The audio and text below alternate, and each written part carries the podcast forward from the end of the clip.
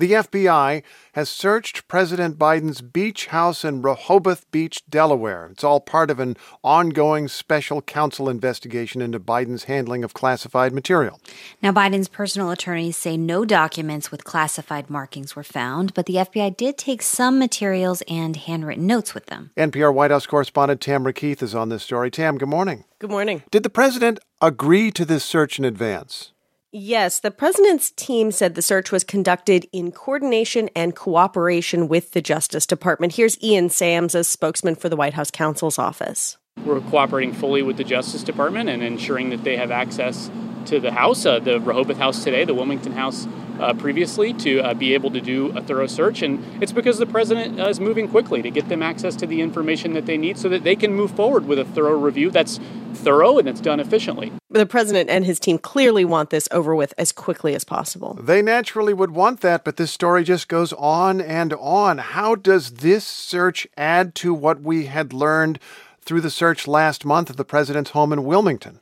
Right. So the Wilmington search uh, lasted more than 12 hours, and the FBI left with six items that the president's lawyer said consisted of documents with classified markings and surrounding materials. This one was shorter. It lasted three and a half hours, and there were no documents with markings. But in both cases, the FBI took other materials and handwritten notes. The president's attorney, Bob Bauer, said he believes that these date back to Biden's time as vice president, and they are being taken for further review. What does that mean? uh, you wouldn't expect handwritten notes to have classified markings, but that doesn't mean they aren't of interest to the special counsel investigation. I reached out to Norm Eisen, who was an ethics lawyer in the Obama administration. They will be looking at documents and at handwritten notes, even if they don't bear classification markings for any classified information that may be contained therein that can be a very time consuming process because you literally go sentence by sentence and even phrase by phrase to assess. And time consuming is not the phrase that Biden and his team have been angling for. Okay, well, what happens if they look through these notes and do find something that appears to be classified information? Eisen says that there have been plenty of prosecutions for mishandling classified documents, but in those cases there was intent. And he says he has seen no indication that Biden even knew he had these files in his home, much less that he purposely hid classified materials in his house.